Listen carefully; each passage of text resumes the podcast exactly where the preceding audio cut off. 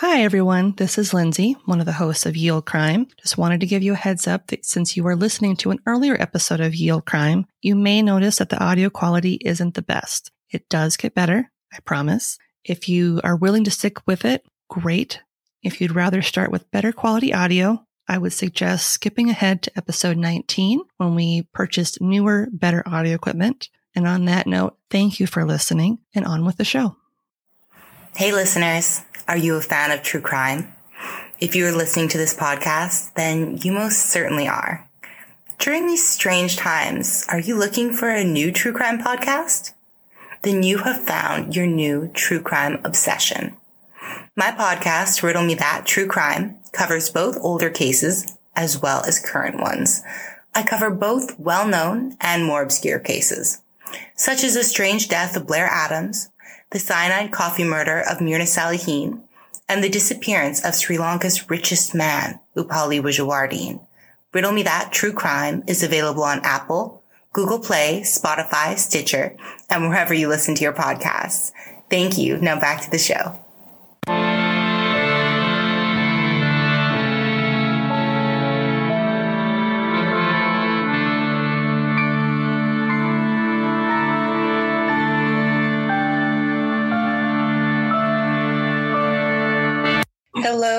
Welcome to Ye Olde Crime, where we discuss the funny, strange, and obscure crimes of yesteryear. I'm your host, Lindsay Valenti, and with me is my sister and co host, Maddie Stengel. Hello. Hi. Ha. How are you? So good. That's good. You know, it's really funny. Hmm.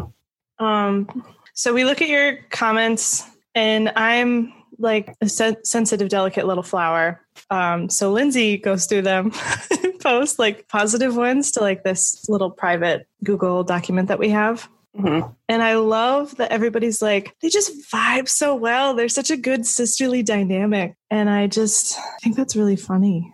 Mhm. I don't like we were we had a terrible sisterly dynamic like all growing up. For a long ass time, we did. For like 19 years. Yeah. Yeah. It was until I was in college that you were like, I guess you're not trash.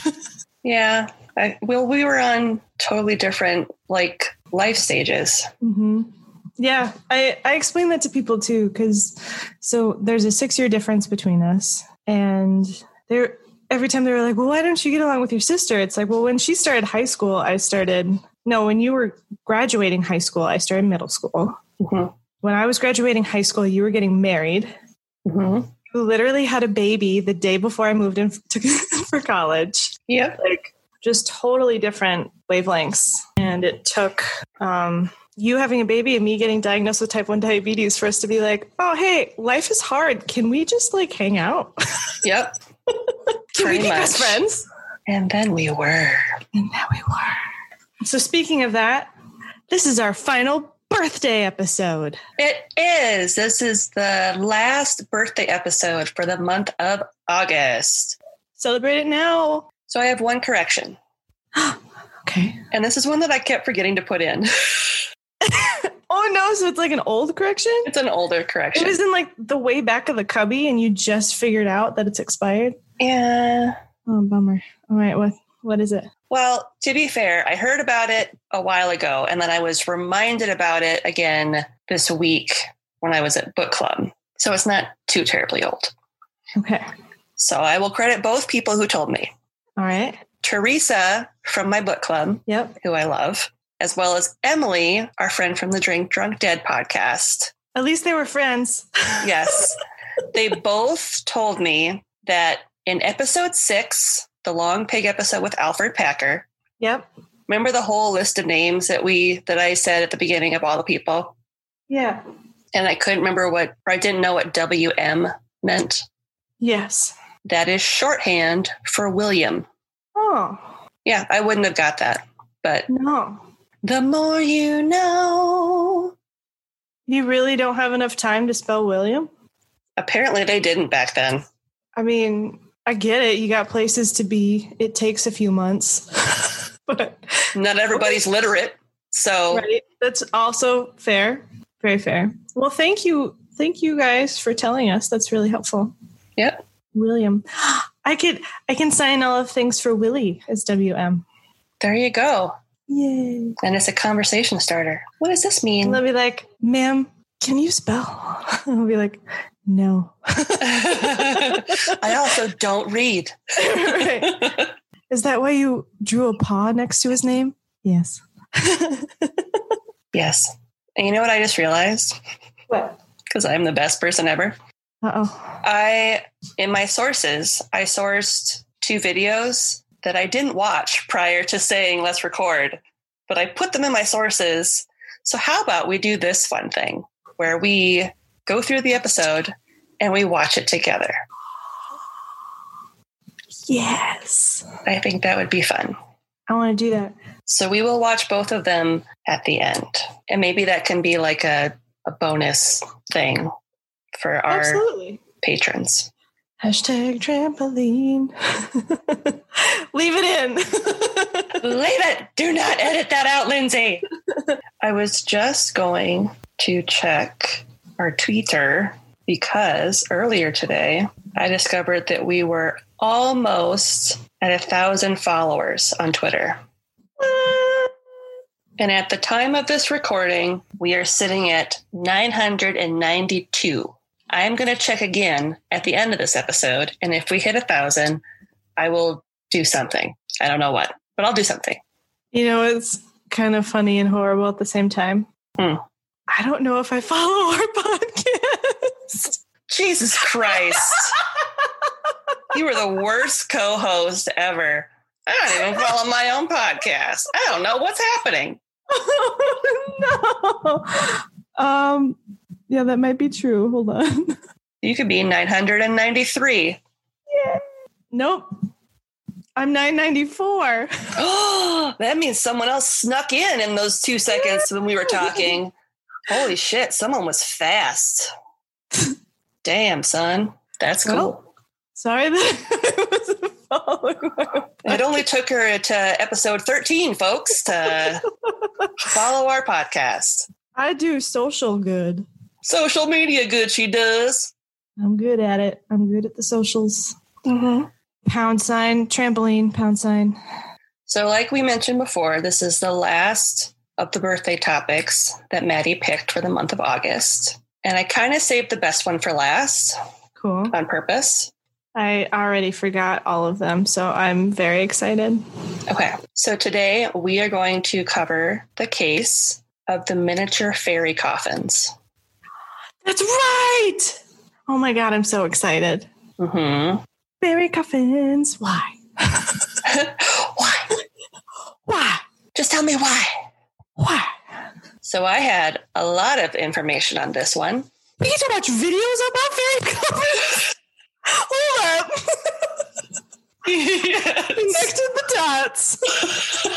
and we're gonna watch videos about fairy coffins. Yep, two of them. Oh my god. You guys better look at these sources. I'm so excited. Yes. So, information for this episode was pulled from the following sources. And heads up, none of them are Wikipedia this week. Because Wikipedia can't handle fairy coffins. Wikipedia can't handle this shit. Only it's the not- truth. It's not ready for this jelly. Pound sign, the truth is out there. Pound sign. So, I'm going to hit you with all my sources. A 2018 Mental Floss article by Allison C. Meyer, a 2018 Amusing Planet article by Kaushik Patowary. I nailed it. A 2018 The Scotsman article, a 2013 Smithsonian article by Mike Dash, the National Museums of Scotland website, and then a 2015 video by the National Museums of Scotland, and a 2020 video by Simon Ray of the Edinburgh Film Company. And links to all of these articles will be included in the show notes. Yay. So picture this. I'm ready. In 1836, three Scottish boys made a strange discovery on a hillside in Edinburgh under Arthur's Seat. Today, we're going to talk about the miniature fairy coffins and the speculation on what they might mean. I, I think that means some fairies are dead. Dead fairies. I mean, it's the initial conclusion. Well, then you'd be wrong. I'm just kidding. I don't know. Oh, no. Gotta watch those videos. So, Arthur's Seat itself is a place of mystery. It's a long, dormant volcanic hill, which can be seen beyond Old Town Edinburgh and is one of the possible sites for King Arthur's Camelot. Okay. It was also home to the Celtic Votadini tribe back in 400 AD. Wow. It's also been the scene of a fictional encounter with Satan, I mean, that would make sense. Yep. Uh, spooky energy. An 18th century murder, Ooh. and a medieval miracle because dreams do come true. Was it, did it, did like a seat appear when someone I don't know. That's why they call it Arthur's seat. He's like, man, I really want a chair. And it magically appeared. And they're like, wow, Wow, it's so comfy. wow, ooh, a Zeppelin. so now we're going to talk about the event itself, Okay. the discovery. Okay. The discovery with the three boys. Yes. Got it. I'm there. So, a London Times article from July 20th, 1836, which was written by Charles Fort, described how a small group of young boys were looking for rabbit holes on the northeast hills outside of Edinburgh when they stumbled upon a strange cache of 17 tiny coffins, each about three to four inches long. Okay. I thought it was going to be like a couple. No, there were 17 of them. 17 tiny coffins. hmm Oh, it'd be so cute and sad. Mhm. And inside the coffins were tiny wooden figures, each dressed uniquely in style and material. And the coffins were placed in tiers of eight coffins each, with a third tier holding only one coffin. So think like a layer of eight coffins side by side, another another eight on top, and then one single one, like a pyramid. like the most lopsided pyramid ever, like an isosceles triangle, if you will. Very dark pyramid. So, as you can imagine, upon this discovery, the local papers had a field day Well, yeah. with claims ranging from creepy children's toys to the occult, because of course. I mean, The Scotsman published an article on July 16th, 1836, screaming about satanic spell work as the cause. And I quote Our opinion would be, had we not some years ago abjured witchcraft and demonology, that there are still some of the weird sisters hovering about Muschat's Cairn or the Windy Gowl who retain their ancient power to work the spells of death by entombing the likenesses of those they wish to destroy. End quote. I mean, if I had the power, I'd do that. Yeah, fuck. Well, fight. I'm gonna make a coffin that looks like you. I'm gonna make a teeny tiny little person that looks just like you and bury them. Only with better clothes as the last insult. Oh, you wish you dressed like this when you were alive. And just picture like little people in like Barbie clothes. Yeah, only it's like all velvet, Oh god. all of it. It's all just made out of like Berber carpet, like leftovers. or, or just like Why is it so scratchy? unfinished wool. Oh god. But okay, if this were the case and witchcraft was truly the motive, Right. why would the dolls have been placed so lovingly and carefully in this cave where they would be protected from the elements? Because it was good witchcraft? Or maybe they needed to be preserved so that they could ensure the destruction of their enemies and like permanent destruction by keeping it preserved.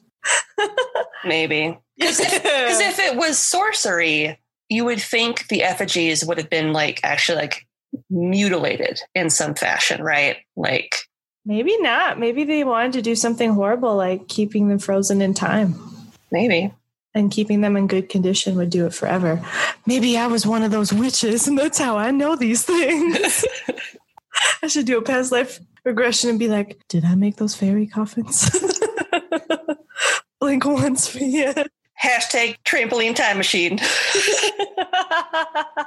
Donate today. on Patreon.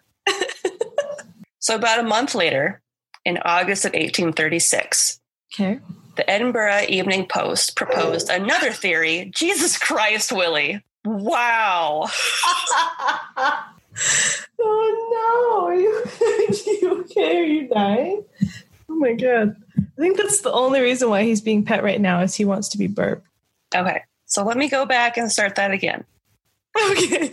About a month later, In August of 1836, Got it. the Edinburgh Evening Post proposed another theory, which was a little bit more grounded in reality. Quote, an ancient custom which prevailed in Saxony of burying in effigy departed friends who had died in a distant land, end quote. Oh, and that would make sense why it would be preserved too. hmm Like it's a tribute, not a Yeah. curse. But why would they all look the same? They're all going to the same place when you're Yeah. dead, and it's this weird Scientology thing where y'all got to look the same. Otherwise, Your thetan levels are going to be all weird.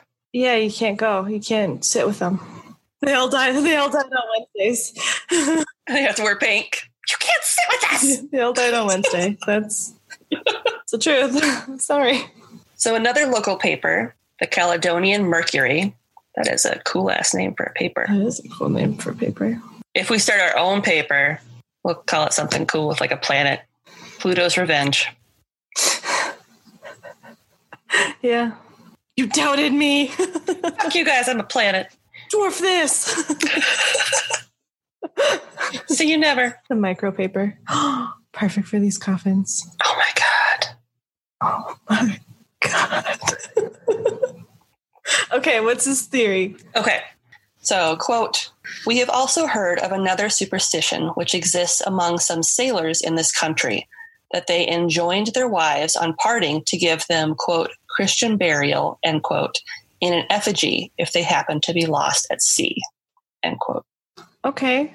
And that would make sense too if they were all the same because it's probably just one person that's making all of these. hmm So you get to choose your clothes based on ye old binary genders. Okay. So we'll say, say that's true. Yeah.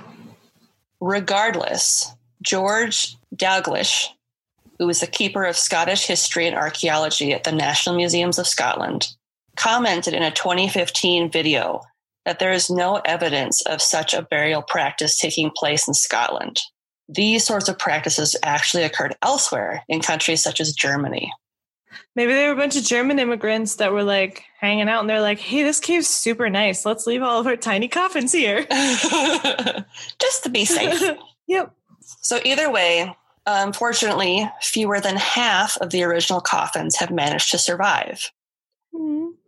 Because boys are dumb, a number of them had been destroyed when they began pelting them at one another. Well, I mean, this is why you need video games, okay? Yep. or the hoop and the stick. Just Yep. wasn't enough. You know what's better than a hoop and a stick? Throwing a coffin at your friend. That's fun. That sounds fun. I'm sorry. It just sounds great. Instead of hot potato, it's tiny coffin. Tiny coffin. Make sure they don't come out. tiny coffin. Oh my god, could someone make that? Oh my God, I want a tiny coffin now. like throw. By Hasbro. You have to- if like the coffin opens, you lose. like, Yeah, if the little person falls out, it's just like, no. Every time you throw it, like the little latch goes. Keep. Oh man, got like a timer. You just become cursed if Flames the open. corpse falls out. Someone please make that. Oh God, it'd be amazing. That'd be hilarious. Should we have a PO box? We should have a PO box. Maybe that'd be pretty cool. I'll see how expensive a PO box is. Send me a trampoline. Jesus. Does it fit in a PO box? I doubt it would fit in a PO box. We would just get a note saying, "Hey, you got this big ass package in the back that you have to pick up." a- it's just a really angry, passive aggressive note from the postal service, the post office that doesn't exist anymore in my neighborhood because of X, Y, and Z. I already don't have a post office, so That's fine. That's fine. So kids are dumb. They're throwing it around, destroying sh- stuff. Yep. So the ones that survived were eventually brought down from the hillside and ended up in the care of one Robert Fraser, a South Andrews street jeweler who displayed them in his private collection Jeweler. until 1845 when they were auctioned off and sold for just four pounds, which would be about 112 pounds today. That's not bad for a jeweler. Get some Mhm. money. Well, it's nice that they gave it to a jeweler too, because they. I feel like in general they know how to take care of delicate things. Mhm. And over the years, the collection was passed from one private collector to another until a set of eight was donated to the National Museum of Scotland by Christina Cooper of Dumfriesshire in 1901. Thank you, Christina. It's very nice. Donating your nice little coffin dolls. I mean, I'm sure she's dead, but I'm sure wherever she is, Yeah. she appreciates our appreciation. She's in one of those coffins now. So she just possesses one of the little she dolls. earned it. She earned it. So now we're going to go into the unsolved mystery.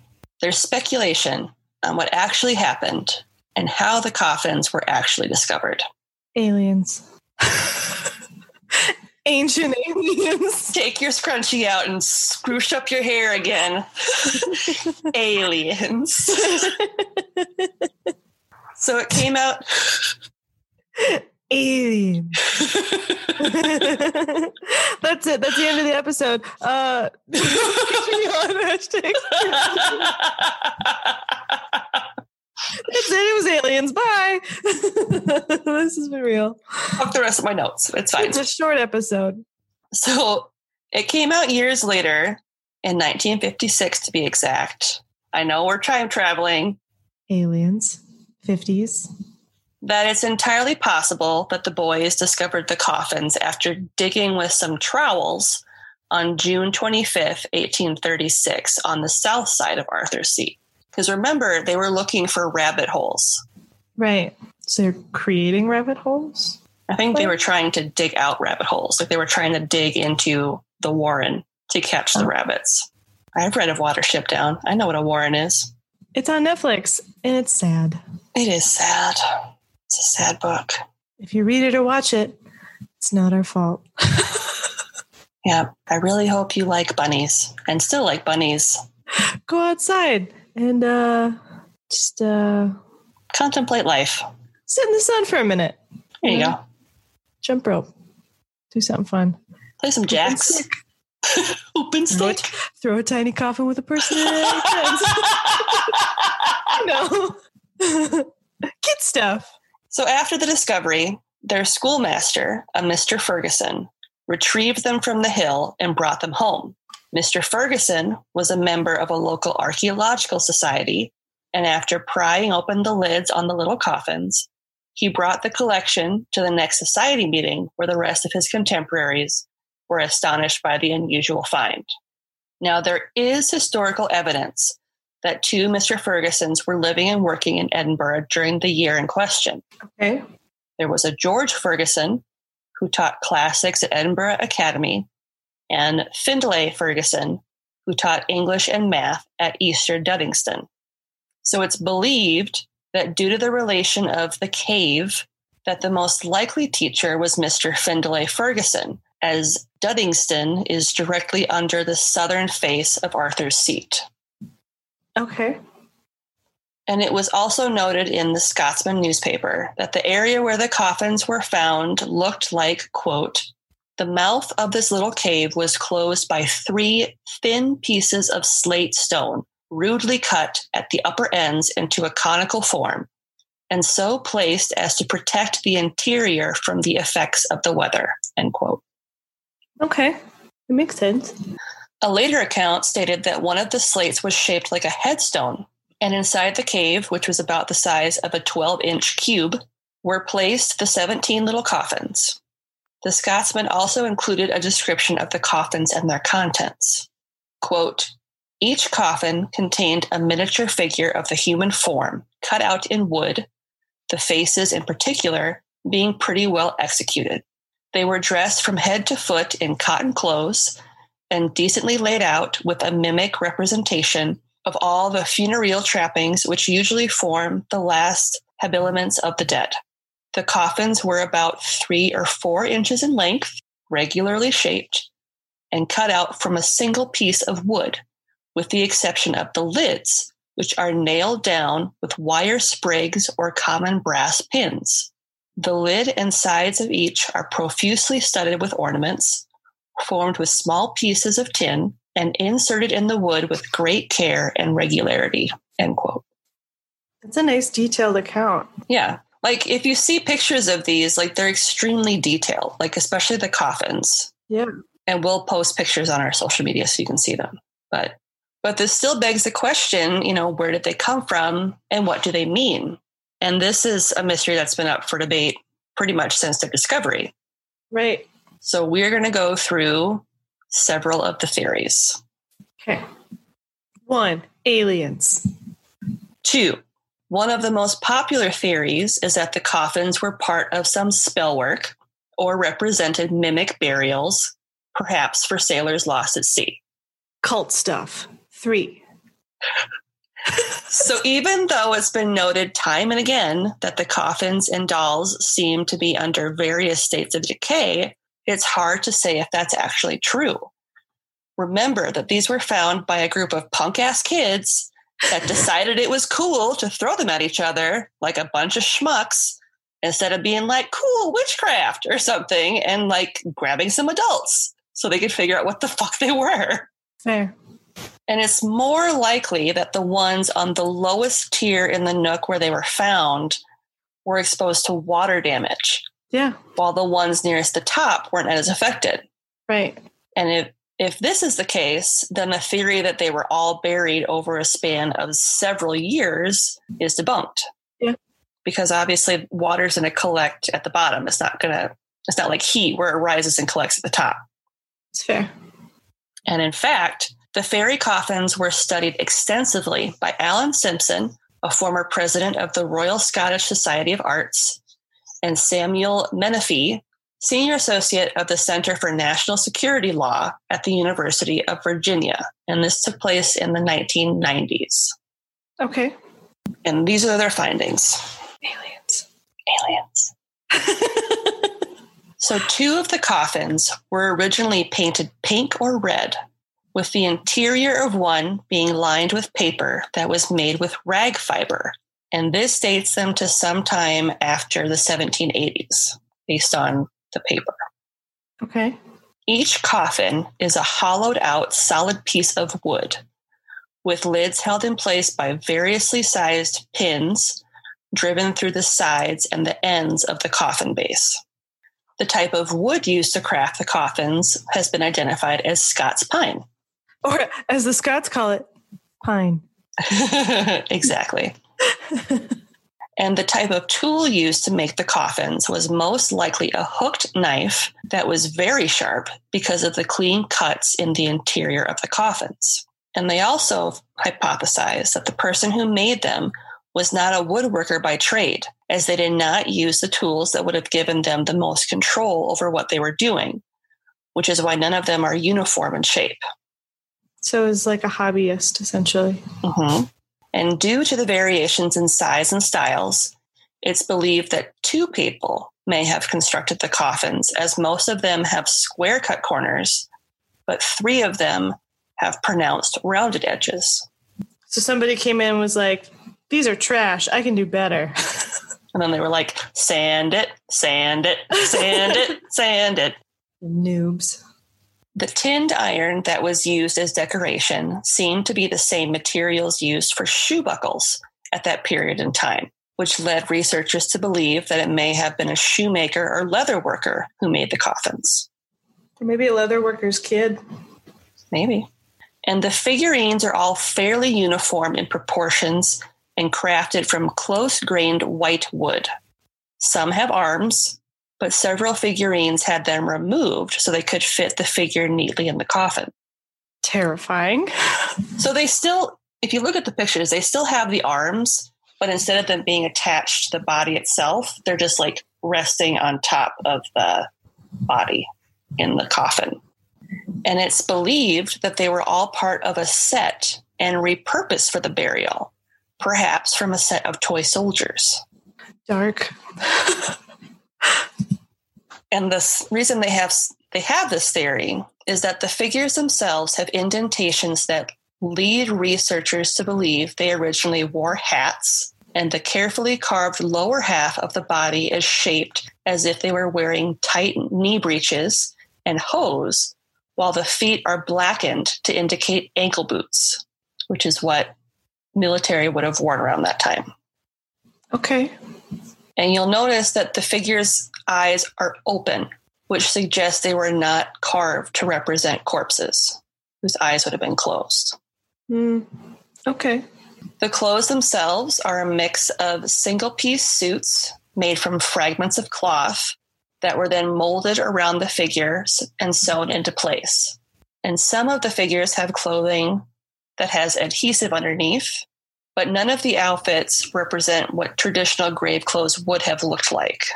And the fabrics themselves are, are all cheap and made from plain woven cotton, although one is clad in a checkered fabric, and three of them have commercially inked patterns on the cotton. Hmm.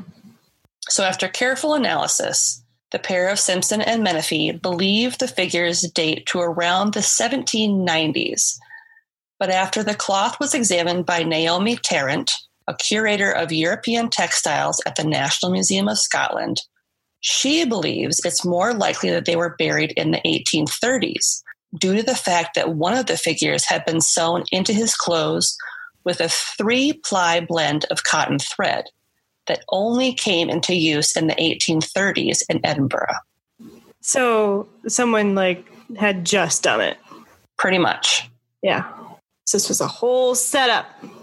So bearing all that in mind, mm-hmm. all three of them agree that the burials took place sometime between 1800 and 1830. Okay. And they think that they all took place at the same time, not over the course of several years. That makes sense. Which led them to believe that it was an event based burial. So, what event took place in Edinburgh close to 1830, Uh-oh. but before 1836 when they were discovered, that involved at least 17 deaths? Any guesses? Uh, hurricane Sandine. You're very close. It was none other than the Westport murders conducted by William Burke and William Hare between 1827 and 1828. Oh no. Yes. Oh no. Yep. Oh, so this fabric could be from like the victims. Yes. oh no. And those kids were just like throwing them at each other. I know. Oh god. This escalated so fast. Now I really wish it was aliens. Oh. Okay. So since the story of Burke and Hare is super long and involved, I'm just going to give you the TLDR version of the story. Okay. For those that don't know, what is TLDR? Too long didn't read. That's a Reddit ism. So basically, Cliff Notes version for all of you olders. Burke and Hare were two Irish laborers working in Edinburgh in the late 1820s that turned a profit by working as grave robbers and selling fresh corpses to medical schools. The bulk of their victims were poor and less likely to be missed, 17 to be exact, only one of which passed from natural causes. The rest were burked, which is a term that means they were smothered to death as Hare would cover the nose and mouth of their victim while Burke would lay on their chest so they couldn't breathe. The pair were eventually caught, with Hare turning on Burke during the trial, for which Burke was convicted and hanged for the slayings. So that's the real watered down version of Burke and Hare. Okay. So the theory that Simpson and Menefee proposed is that the figures were made by someone who knew the pair as a way of burying the victims, who were all dissected at the medical schools in Edinburgh and thus never given a proper burial. There's a fatal flaw in this theory, though. Okay. Do you know what it is? No. 12 of their 17 victims were female, and all of the figures were dressed in male attire. Maybe they only knew how to make male bodies. This is true. Because it would have been easier in wood. Yeah. Less bumps. I don't know how to carve breasts. I've never seen them. I know how to make a Ken doll. Let's do that. So, if these really were effigies meant to commemorate the victims of Burke and Hare, mm-hmm. it's possible they were created due to the belief that one needed a complete body on Resurrection Day. Mm-hmm.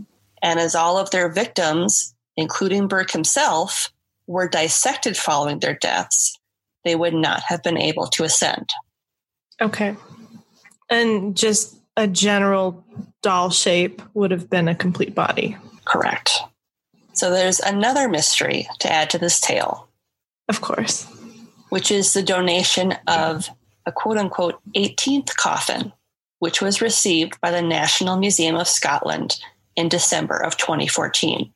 It came with a note that quoted the climax of Robert Louis Stevenson's short story, The Body Snatcher, which was originally published in 1884 and includes elements of the real story of Burke and Hare. Quote, and as Fettes took the lamp, his companion untied the fastenings of the sack and drew down the cover from the head. The light fell very clear upon the dark, well molded features and smooth shaven cheeks of a too familiar countenance, often beheld in dreams of both of these young men. A wild yell rang up into the night. Each leapt from his own side into the roadway. The lamp fell, broke, and was extinguished, and the horse, terrified by this unusual commotion, bounded and went off toward with it, sole occupant of the gig, the body of the dead and long dissected gray. End quote. Bummer. Right. womp womp. Sounds like a not so great time.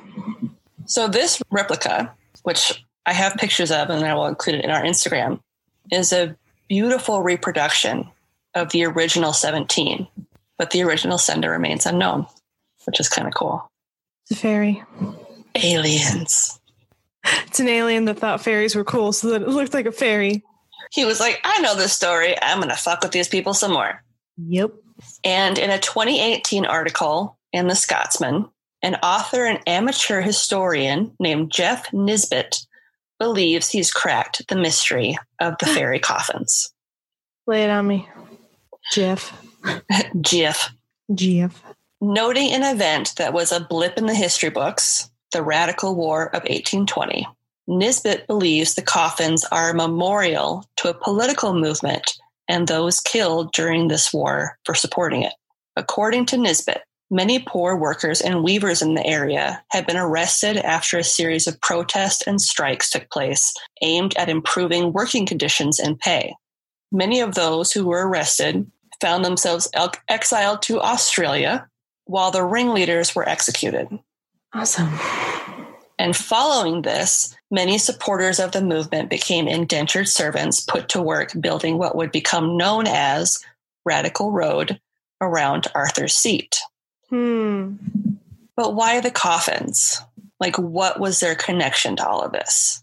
Nisbet believes that the figures were meant to keep the quote unquote flames of rebellion alive, as well as honor those who lost their lives fighting to improve conditions for the poor and working class. That makes sense. So, what are your thoughts? Are these representations to commemorate the women and men who died at the hands of Burke and Hare? Are these memorials for victims of the Radical War? Effigies of sailors lost at sea? When did the indentured servants start working over there? It didn't say. When was the radical war? 1820. I think it's that. Really? Yeah. That makes sense to me that like somebody who's like if you're an indentured servant after trying to get your rights back and potentially have your friends die for believing in something, I feel like you'd want to not necessarily like curse the people that you're working for, but like have something where like this is us like sticking it to the man, but like it's still a secret. Mhm. So I think that that that makes sense to me, especially, and it would make sense too if they were the majority would be male as well for the movement, because typically, even if there were females involved, males would be persecuted or pros- prosecuted Mhm. more than That's true. the women.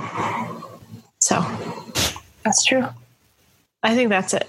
Because like the victims, it, it makes sense in a way, but like if you were if you were wanting to commemorate the victims or like give them a proper burial, I don't think you would hide it like that. it makes sense that like the radical movement coffins would be hidden. It's like a That's true. this is something we're sneaking onto your land. Fuck you guys. Mm-hmm. You've got no clue. And then, t- then a bunch of kids ruined it and they were like, shut up. shut up, Greg. yeah, I think it, I think it was the last one. What do you think? I don't know. I don't know that I have strong feelings one way or another. It's fair. I think I kind of don't want to know because I think the mystery itself is what makes it really cool. Nerd. Fuck you. I like the mystery. I like the mystery a little bit. I think it's cool. Well, cool story. Thank, Thank you for you. sharing. hmm So this week's podcast feature is very um, on brand because it's the Riddle Me That podcast, and it's run by our friend Jules, and it's a true crime podcast, but they're all cases that are unsolved or have some sort of mysterious aspect to them. Okay. And I love the way that she covers these cases because she will present the facts and then she'll ask questions of the listener. She'll be like, okay, so here's all the information, but does it seem right? Does it make sense? Do you think that the how things are being presented um, are really how they are? So it's and she does a beautiful job with her research. She does a wonderful job. So I highly encourage all of our listeners to go check out the Riddle Me That podcast, and I will have a link to it in the show notes. Yay. And last but not least, we have another listener story today. Yay. Listener story. Who is it? Who wrote in? It is from our friend Emily at Drink Drunk Dead. Hey, Emily. I'm ready. Okay, so Emily says, All right, so I'm going to tell you about an experience I had many years ago that I don't talk about a whole lot because people think I'm crazy. It was in my old house, which was a turn of the 20th century home, and it was during the wintertime. All of our windows and two of our three exterior doors were all plasticed up. So, you know, like how you cover them up Yep. in the winter um, to keep out the Mm. cold. Mm-hmm. She said, One night, my husband went to stay with one of his friends, and my best girlfriend came over to stay with me and my baby son. We had been in the house since around 7 p.m., and we woke up the next morning. Then, probably around 10 a.m., we were making breakfast and coffee and just having a relaxing morning. We went into the kitchen and we started to hear a strange noise. So we looked around trying to figure out where this noise was coming from. And as we looked up towards the ceiling near the refrigerator, which had a little set of inset lights, we saw a female sparrow fly out of the wall, and we were absolutely flabbergasted. We saw this with our naked eyes. She wasn't sitting on the light sockets, she wasn't sitting on the refrigerator. She came out of the wall. Whoa. Yeah. Many people have asked us both whether the bird could have gotten in through the chimney, but that's impossible because our fireplace was completely bricked off. So there was no entrance. Our attic had a separate door, which was also sealed up because of winter, and there were no other entryways, only the front door. We'd been in the house for over 12 hours without opening any doors. I know there was no other way for that bird to get inside. We managed to capture the very frightened female bird and take her outside and set her free. But we never did figure out how she got inside or why she would look like she's coming directly out of the wall. Hope you guys enjoyed my very strange experience. It's a glitch in the matrix. See, and my first thought when I read that was Ghost bird. I was like, great, you just reached you just released an interdimensional sparrow into the wild. Talk about an invasive species. nice. You're so sensitive. I am so sensitive. Yeah. But that's crazy. That's insane. It could totally be a glitch in the matrix. I think it's a glitch in the matrix. Some sort of pol- portal or something. Yep. Nuts. Bananas. How was your birthday, Lindsay? How was my birthday? Um, it was it was okay. No, it, it was good. just okay. It was all right. Um, it was good. So my birthday was on a Friday this year. So I took the day off of work. Awesome. So I can do that as a 37 year old lady. 37 year old lady. And we went, we being me and my husband and my two daughters, went to Stillwater, Minnesota, where they have some really nice trails. And we grabbed some lunch while we were there, have like a picnic lunch.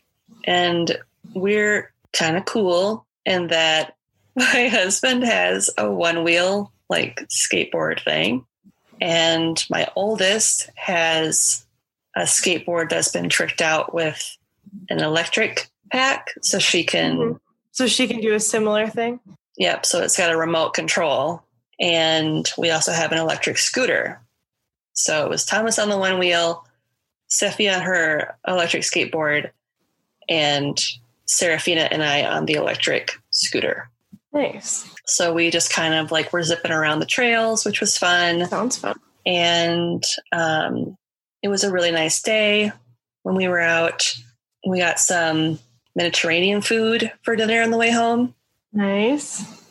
Philfala in Minneapolis. If you ever have a chance to go there, they make their own Turkish bread and their own hummus. Yum. It is amazing, and you get a lot of food for like cheap. Like it's it's it's a good deal. So so that was fun. You guys came over for my birthday on Saturday, Yep. and we had a little outdoor social Social distance distancing. friendly party. Yep. No, you guys came over on Sunday because I got stung by ground bees on Sunday. That's right. That's right. It was Sunday. Yeah, I discovered that the ground bees that used to be living underneath some bushes in the front of my yard decided they wanted to move into the siding on the side of my house that's right next to my deck. So as I was brushing all the shit off of my deck for this party that was going to take place, I got stung by a ground bee and those hurt really fucking bad. Yep. Stings in general are not great. Yeah. So I found a can of Raid and I sprayed the ever living shit out of where they live. Absolutely. I think they're all dead now. Good. That's what you get, fuckers. That's my house. Out of my house. I do think I'm allergic though, because my arm was swollen for like three days.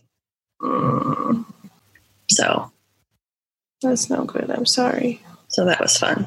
But other than the bees being bitches, it was a pretty good birthday weekend. Good. Yay. Yay! Yay. Did you get your gaming console so you can start playing Sam and Max? I did, and I have, and it's awesome, and I have no regrets. Um, I've already won, so like, there's like five stories, and I sent Santa to hell, so Nice. killing it. It's awesome. just like I remembered. It's it, it's just like I remembered. That's So awesome. great. It's so great. I recommend it. If you guys are okay with the graphics being very, very slow, occasionally like real slow, um, it's worth it. And it was, I think what the funniest part was is you know how like when you have a Wii, they have like the me area where you can like find other me's in your area. hmm Just me. I go back to 2008, I can find some friends. Time travel trampoline. But I, I was like, let's just see it. I hit, I hit like the parade thing, and like I didn't even show up. My me was like, this is embarrassing. so I actually really enjoyed that. I thought that was funny. That's awesome. Like it's such an old thing that, yep. That's cool. Yeah, I enjoy it a lot. So you can find us online at yeoldecrimepodcast.com and follow us on social media at yeoldecrimepod on Twitter and yeoldecrimepodcast on Instagram. You can also email us at yeoldecrimepodcast at gmail.com. We love to hear what you think of the show, if it's nice things you're going to say, any stories you'd like to share, also fun things. And if you just want to tell us that we're pretty, which we always appreciate. Always. And if you're enjoying the podcast so far, please consider giving us a five star rating or review on Apple Podcasts or wherever you listen, because that really helps us out. And if you like us a lot, you can also support us at Ye Olde Crime Podcast on Patreon or by purchasing some of our merch on TeePublic. And we will have links to both of those in the show notes. And as always, I'm Lindsay. And I'm Madison. And we'll